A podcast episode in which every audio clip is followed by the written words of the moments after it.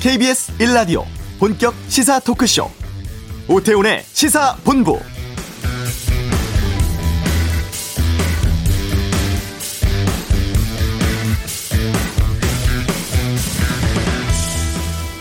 보건의료노조가 예고한 총파업 시한이 하루 앞으로 다가왔습니다. 공공의료 강화하고 보건의료 인력 확충해달라는 요구 등이 핵심 쟁점에 대해서 지난 5월부터 석 달에 걸쳐서 협의 진행해 왔었다고 하죠.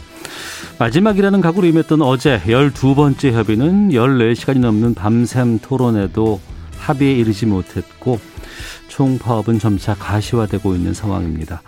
정부는 노조의 요구에 공감한다. 하지만 재정 상황이라든가 제도 개선 필요 시간 등을 고려해 달라.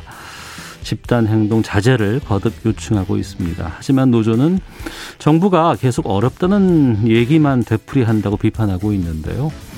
오후 3시부터 다시 한번 노정 실무협의 갖는다고 하는데 여기서 막판 합의 이뤄낼 수 있을지 관건입니다. 오태훈의 시사본부 잠시 후 이슈에서 보건의료노조 연결해서 어, 지금 상황 또 입장 들어보도록 하겠습니다. 오늘 그냥 갈 수 없잖아에서는 아프간 특별 기여자 받은 진천에 쏟아지는 관심과 찬사에 대해 살펴보겠고요. 2부 아는 경찰 어린 딸을 성폭행한 뒤 살해한 계부 사건, 또 전자발찌 끊고 연쇄살인 벌인 전과 14범 등 주요 사건 등에 대해 짚어보겠습니다. 가짜 수산업자 관련한 파장 정관계 너무 확대되고 있습니다. 뉴스 소다에서 정리해드리겠습니다. 시사본부 지금 시작합니다. 네. 아, 보건의료노조의 총파업 하루 앞으로 지금 다가온 상황입니다. 보건의료노조 실무 교섭단장 맡고 있습니다. 송금희 사무처장 연결해서 지금 교섭 상황 어떤지 좀 말씀을 들어보도록 하겠습니다. 나와 계시죠? 네, 안녕하세요. 송구입니다. 네. 저희가 노조 정책실장님 지난 한 2주 전에 연락을 해서 좀 입장을 들어봤습니다. 네. 근데 2주 사이에 달라진 건 별로 없는 것 같기도 하고 먼저 지금 그 보건의료노조가 총파업 예고하게 된 이유부터 좀 다시 여쭤보도록 하겠습니다. 네, 어, 의료 현장의 그 인력 부족, 특히 우리 24시간 환자를 케어해야 될 간호사들의 인력난이 지금 너무나 심각하고요. 네.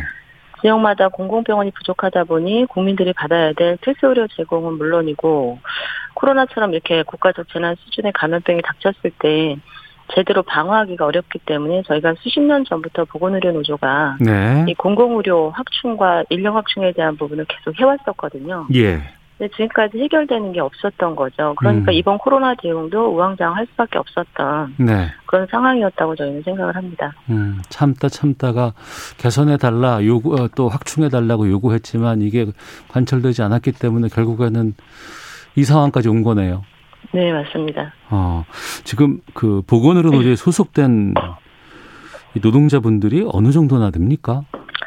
지금 7, 그 8만여 명에 가까운데 한 7만 8천 명 정도 되고요. 예. 예, 이번에 그 쟁의행위 찬반 투표, 아니, 쟁의 주종 신청에 에 들어간 조합원 수는 한 5만 6천 명 정도 됩니다. 음, 그럼 이분들이 내일부터, 그니까 합의가 되지 않으면 모두가 다 파업에 참여하는 겁니까? 아니면은 뭐 필수 뭐 인력들도 좀 있을 것 같기도 네네. 한데. 네. 아 그렇지는 않고요. 예. 병원이 어쨌든 어, 국민들의 생명을 다루는 사업장이기 때문에 법으로 필수공익 사업장으로 돼 있고요. 네. 중환자실이나 응급실, 뭐 분만 투석, 그리고 응급 수술이나 응급 검사 내지는 뭐 산소 공급 반드시 환자 생명하고 직결되는 되는 필수적 업무로 네. 예, 되어 있어서 파업에서 제외됩니다. 음. 그러면 그 필수 인력 가운데 방역과 관련된 분들도 포함이 되나요? 어떻습니까? 아, 방역은 포함되지 않습니다. 아, 그러면 지금 선별 진료소라든가 아니면 생활치료센터에서 근무하시는 분들도 파업에 동참할 예정이시네요, 현재까지는. 아, 네, 맞습니다. 그런데 이제 생활치료센터에는 이제 파견으로 어, 병원에서 네. 파견으로 나가 있는 인력은 포함되는데 기존에 뭐 정부가 임시로 채용한 음. 네, 그런 분들은 제외되는 거죠. 아, 그렇군요. 제가 어, 왜 이렇게까지 길어질까? 합의가 왜 안 될까 궁금해서 찾아봤더니 지난 5월부터 지금 협상이 진행됐다고 들었습니다. 네, 맞습니다. 어제까지 12번 만나셨다면서요? 네, 네. 그리고 어제는 뭐 14시간 넘게 음, 밤샘 협상까지 했는데 타결점을 네. 찾지 못했다고 하는데 교섭 상황들 아니면 교섭장의 분위기는 어떤지 뭐 정부는 뭐 충분히 뭐 이해한다 뭐 이런 이런 얘기는 나오고 있는 것 같은데 어떤 거예요 지금 상황이? 어, 저희가 어제 새벽 거의 5시 가까이까지 이제 10차 교섭을 종료를 했는데 네. 저희 노조가 요구하는 게 크게 8대 요구 안에 세부적인 과제가 22개가 2개 정도가 있어요. 예. 네, 뭐 복지부랑 교섭하면서 12차까지 왔는데 전혀 아무것도 안 됐다라고는 말할 수 없지만 네. 인력과 공공 부분에서 가장 핵심적인 쟁점이 지금 좁혀지지 않고 있는 상황인 거고요. 네. 이건 반드시 해결해야 된다는 게 저희의 입장입니다. 아, 그러면 뭐 세부 사안 가운데 합의된 부분들도 있지만 가장 핵심적인 쟁점이 지금 합의가 안 되고 있다고 하셨는데 그게 네, 어떤 맞습니다. 건지를 좀 말씀해 주시죠. 그 인력 문제에서 가장 핵심은 사실은 간호사의 이직을 막고 우리 숙련된 경력 간호사들이 임상에 남게 하는 게 목적이거든요. 네. 이것이야말로 저희는 24시간 어, 병원에서 케어받아야 될 환자들의 권리라고 생각을 하는데 네. 그렇게 하려면 간호사의 절대적인 업무량을 줄여야 돼요. 네. 그러려면 근무조별 간호사 1인당 환자 수를 획기적으로 줄여야 되고 음. 지금 부족한 의사 업무 부족한 의사 대신 그 의사 업무를 또 대행하고 있는 게 간호사들이기 때문에 네. 이 간호사들이 오로지 간호 업무에 집중할 수 있도록 업무 분장을 좀 확실하게 해줘야 되고요. 어. 그리고 신규 간호사들의 이직이 두 명 중에 한 명꼴이기 때문에 교육 전담 간호사가 반드시 필요하거든요. 네. 그걸 제도로 전체 의료기관에 확대하라는 것이고 음. 그리고 야간 간호료가 지금 차등을 두고 지급되고 있어요. 모든 병원에서 24시간 돌아가는 데서는 야간 간호가 필수잖아요. 네. 여기에 대해서 차등 없이 지급하라는 것이고 공공의료 관련해서는 이제 전국 어디에 있든 국민들이 소외받지 않고 누구나 치료받을 수 있게 필수 의료를 제공받을 수 있게 하라는 것이 저희 요구고 그 요구 안에 70개 중진료권마다 책임의료 기관을 지정 운영하겠다고 정부가 발표했고 네. 실제 그것이 실현이 안 되는 거예요. 그래서 이것을 구체적으로 계획을 세워서 하라는 것이 저희 요구고 특히나 코로나처럼 이렇게 감염병에 대응하는 인력에 대해서는 기준이 명확하게 있어야 되거든요. 네. 근데 지금 환자의 중증도는 계속 올라가고 있는데 불구하고 인력 기준이 없다 보니까 방호복을 입고 간호사 한 명이 보는 환자 수가 뭐 적게는 여섯, 뭐 많게는 막 열 명 왔다 갔다 하는 거죠 고무줄처럼. 네. 그래서 이런 기준이 반드시 있어야 되겠다는 것이고 그리고 또 하나는 이렇게 위험한 업무에 종사하는 의료 인력에게는 생명안전 수당을 이것을 간호사들이 이런 일이 벌어질 때마다 국회 앞에서 청와대 앞에서 농성하면서 따낼 것이 아니라 네. 생명 안전 수당을 아예 제도화하라는 것이거든요. 음. 근데 이것이 지금 쟁점으로 남아 있는 사항입니다. 말씀을 들어보다 보니까 좀 제가 이해가 안 되는 부분이 있어서요. 어떤 네. 거냐면은 우리는 법정 근로시간 이런 것이 분명히 존재하고 네. 거기에 맞춰서 일을 해야 되는 거잖아요. 네네. 그런데 지금 간호 인력 같은 경우에는 그거에 잘 적용이 안 되고 있는 것 같기도 하고 말씀에 또 하나는 의사들이 해야 할 일을 간호사가 하고 있다라는 부분들이 쉽게 일반인으로서는 납득하기 어려울 수도 있거든요. 어떤 겁니까? 네. 법적으로는 근로기준법을 적용받아서 일을 8시간을 근무하게 되는 거는 맞고요. 예. 그런데 그 근무 시간을 다 지키지 못하죠. 한두 시간 초과 근로 하는 것은 기본이고, 음. 그 시간 안에 휴게 시간은 없, 없고요. 네. 그 10시간 가까이 일하면서 밥도 못 먹고 화장실 갈 시간도 없이 일하는 것이 간호사의 음. 현실이거든요, 현재. 네. 그래서 이런 것들을 휴게 시간을 보장하면서 일을 시켜야 되는 것이 맞는 것이고, 근무 시간을 지켜야 되는데, 사실은 그런 것들이 현, 현장에서 지켜지지 않는 문제이고 또 하나 아까 제 의사 업무를 대행한다고 이제 아, 제가 말씀드렸고 그걸 이제 질문하셨잖아요. 예. 저희가 5대 무면허 불법 의료 행위를 근절하라고 복지부에 요구안을 제출을 했고 음. 그 5대는 뭐냐면 다 의사 업무예요. 네. 어, 처방부터 동의서 받는 것까지 그리고 시술 처치하는 거, 수술하는 거, 그리고 조지하는 것까지 네. 지금 의사가 없으니까 이 업무를 간호사들이 다 거의 다 하고 있거든요. 현장에서. 어. 예, 예. 그러니까 의사 이 전산화되면서 의사들이 그냥 처방을 입력하면 그럼 간호사들은 그 처방을 확인해서 시행하면 되는데 네. 처방 자체도 현장에서 지금 간호사들이 하고 있는 거예요. 음. 의사가 없다 보니까 네. 부족하니까 그리고 당장 의사들이 뭐 해야 될 행위, 의료 행위 처치들 이것도 간호사들이 일부 의사가 없으니까 간호사들이 할 수밖에 없는 거죠. 체열 문제부터 시작해서 네. 네 간단한 드레싱은 물론이고 봉합 어. 수술까지도 수술실에서 한다고 하니까요. 예. 이건 굉장히 심각한 문제인 거죠.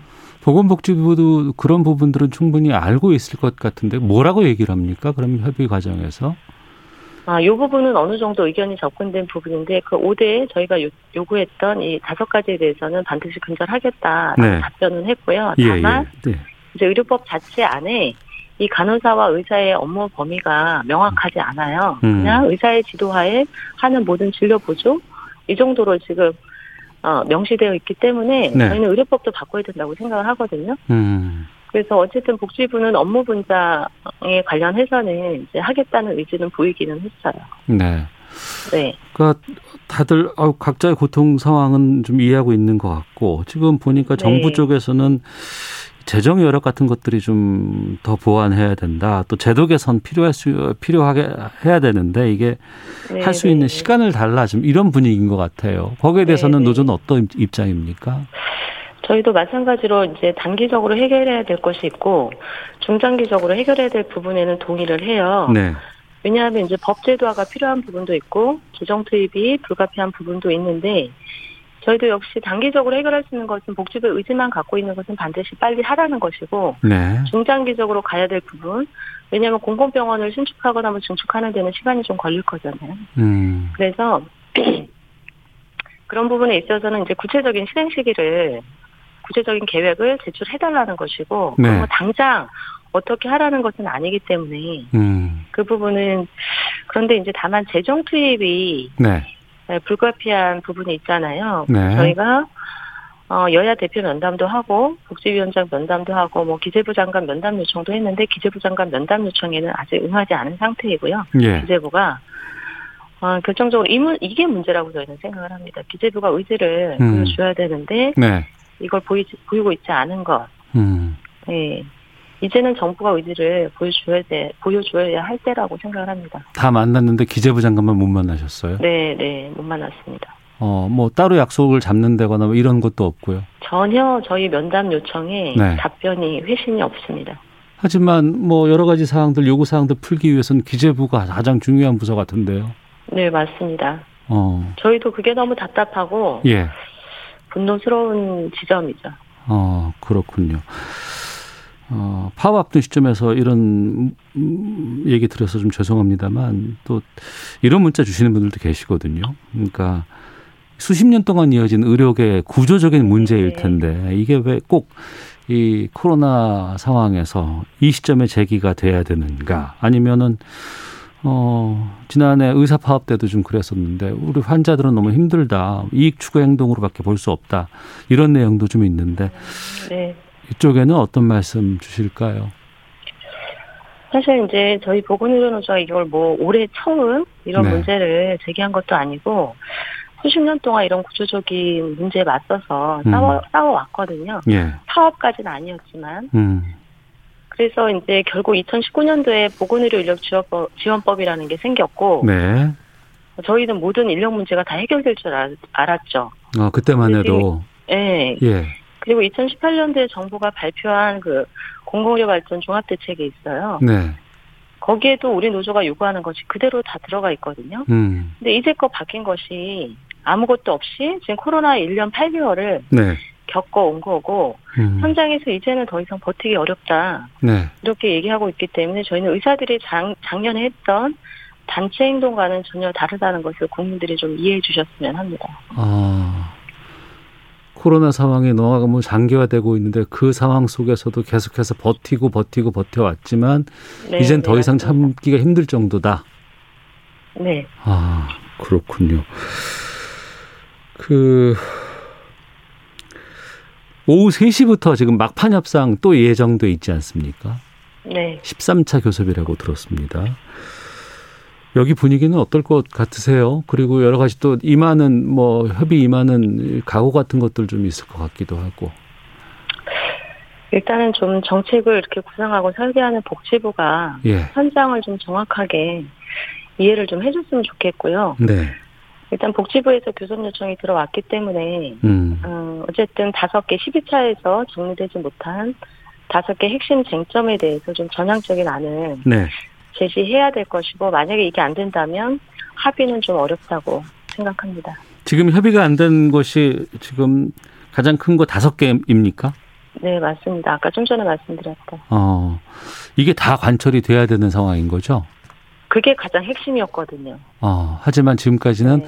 부수적인 것들은 다 됐는데 핵심 쟁점 다섯 개안 앞서 뭐 여러 가지 말씀하셨던 그런 네, 부분들 문제 포함해서 네. 재정 문제라든가 인력 문제라든가 공공의료 확충 네. 문제라든가 이제 이런 부분인데 이게 또 공무원들은 자기 그 맡은 입장이 있을 것 같기도 하고 또 자기 권한 밖에 있는 경우도 있을 것 같은데 네. 정치권에서 좀 움직여야 되지 않을까라는 생각이 들기도 하거든요. 어떻습니까?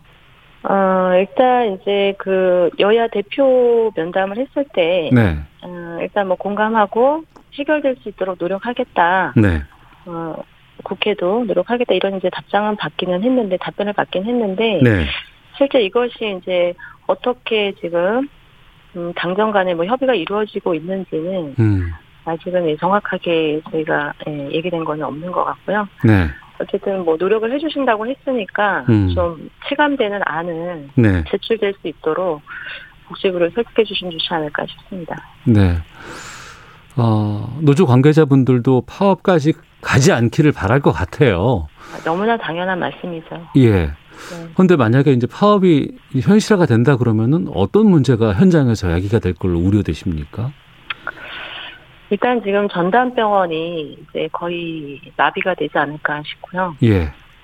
어, 그리고 이제, 어, 대형병원, 이제 국사립대 병원도 지금 파업을 준비하고 있고, 민간 중소 뭐 의료원 할 거 없이 지금 여기 노정교섭에 네. 굉장히 지금 촉각을 세우고 있는 상황이라, 음. 그리고 지금 현장이 136개 의료기관이 지금 쟁의 조정 신청에 들어간 상태이고, 네. 오늘이 이제 마지막 음. 조정 회의가 될 거예요. 네네. 그래서 오늘을 넘기면 이제 파업은 막을 수가 없는 상황이 되는 거죠. 어. 그렇게 되면 환자 안전의 문제는 반드시 생기게 될 것이고 지금 코로나 환자를 볼 수 있는 데가 이게 음압 시설이 필요한 네, 조건이기 때문에 네네. 그런 시설이 없는 곳에 환자를 또 보낼 수는 없기 때문에 네. 아마 저는 정부가 정말로 이런 대란을 막고자 예. 한다면 예.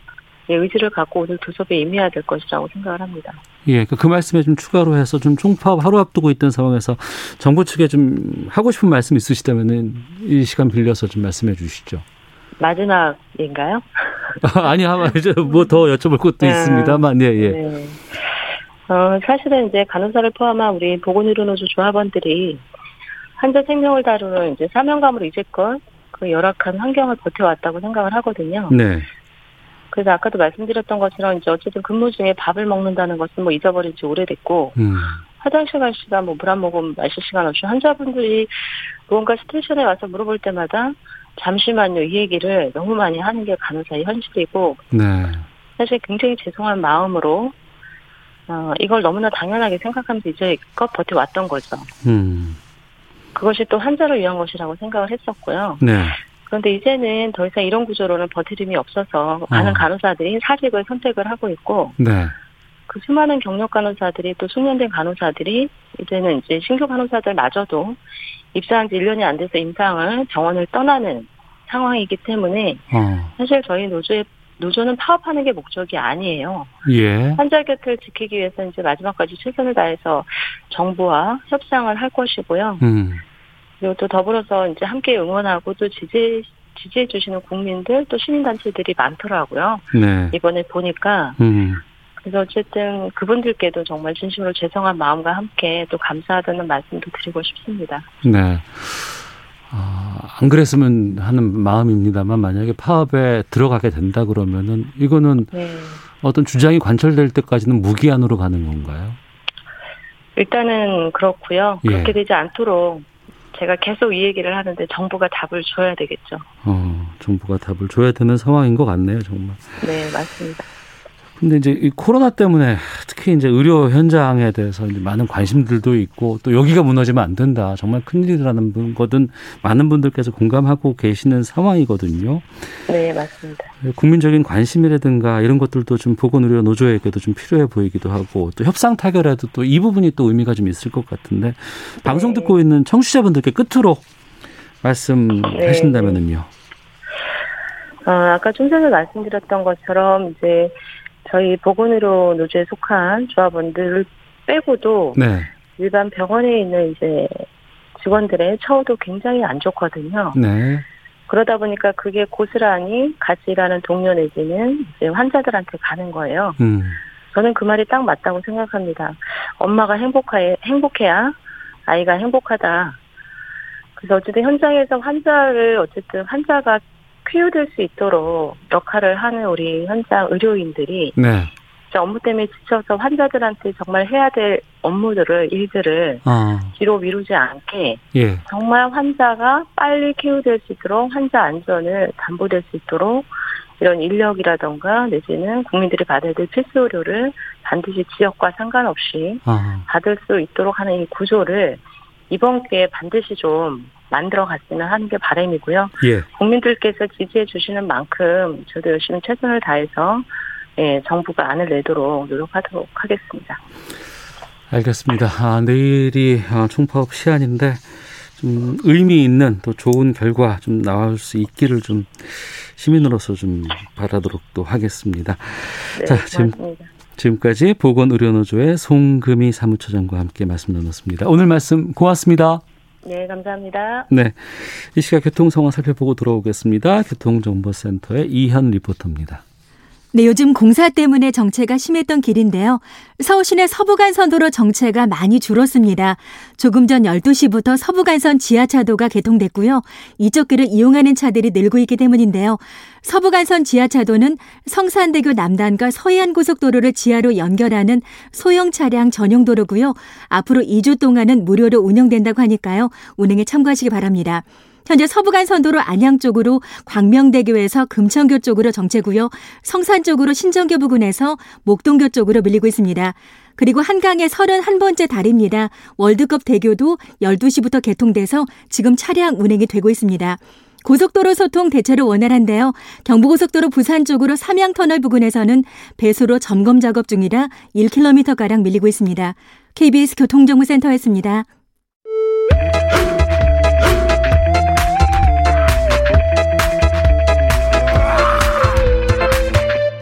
오태우래 시사 본부.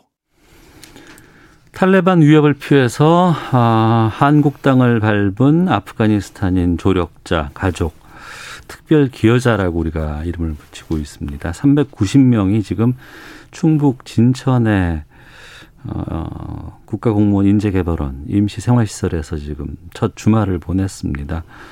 또 이 많은 분들께서 그 아프가닌 특별 기여자와 이분들을 받아준 진천 군민들에게 또 따뜻한 시선 또 응원 물품들 계속 보내주고 계시다고도 하죠. 그런가 하면 청와대 게시판에는 아프간 난민은 받지 말라 이런 청원에 수만 명이 또 찬성을 좀 누르고 있다고 합니다. 아, 그 오늘 그냥 갈 수 없잖아 해서 이 주제를 다뤄봤습니다. 진천엔 돈줄 하지만 난민은 반대. 우리의 두 얼굴. 이 주제로 이종구 이사평론가 함께하겠습니다. 어서 오세요. 네, 안녕하십니까? 예. 지금 아프간 상황은 어떻답니까? 이미 다 8월 30일을 지났으니까. 네네. 네. 철수했습니다. 공식적으로 예. 그 미국 방부에서 어, 이 철수를 선언했고 네. 어, 아마도 오늘 외신 어, 사진 하나 보셨을 거예요. 미국의 그 장군이 직접 소총을 들고 이 비행기에 타는 장면입니다. 아, 예, 그가 예, 마지막으로 예, 어, 그 비행기를 탐으로써 공식적으로 어. 이 철수가 완료됐다. 미국은 예. 그렇게 선언하고 있고요. 어. 그날 마지막 비행기가 뜬 날 카불 곳곳에서 폭죽이 울려 터졌다. 탈레반이 어, 그 축제 분위기였다라는 그런 외신도 있었습니다. 네. 그 IS인가요? 이 카불 공항 쪽하고 그 네네. 주변에 있는 호텔에다가 뭐 자살 폭탄 테러 벌이기도 했고 네네. 그래서 우리는 참 다행스럽게 미라클 작전이 그 전에 네. 됐기 때문에 성공적으로 잘 끝났었는데 현지는 네. 상당히 좀 혼란스럽다고는 하고요. 네네. 그 현재 탈출해서 지금 진천에 계시는 이 특별 기여자분들, 네. 가족분들 네. 지금 어떻게 지내고 있습니까? 네, 이제 첫 주말 보냈고 어, 일단은 모두 다 자가 격리입니다. 어, 14일 동안 자가 격리를 하고요. 네. 어, 그 중에서 이제 네 명이 신종 코로나 바이러스 감염증 확진 판정을 받으면서 일단 밀접 접촉자 가족들까지 함께 이제 분리했습니다. 재검사를 네. 했고요. 음. 어, 이분들은 지금 원래 14일간 격리된 뒤 이제 정착하시는 분이 있잖아요. 네. 우리나라에서 정착 기회를 줬고 해서 음. 정착을 위한 교육을 받게 되고 또 6주 후에는 정부가 마련한 다른 시설로 갈 네. 예정입니다. 어.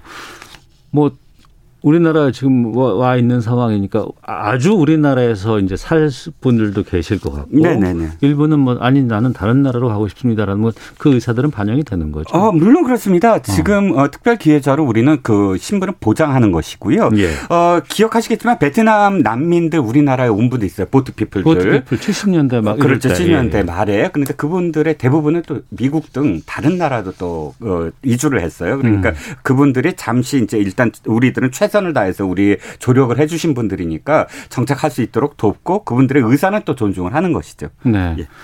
그 베트남 보, 어, 보트 피플 예. 그때는 이제 이분들이 탈출을 해서 다니다가 이제 우리 쪽으로 예, 이제 오는 거고 이 특별 기여자 아프간 분들은 우리가 가서 이제 구출해낸 상황이기 때문에 그렇죠. 좀 차이는 좀 있을 것 같은데 예, 예.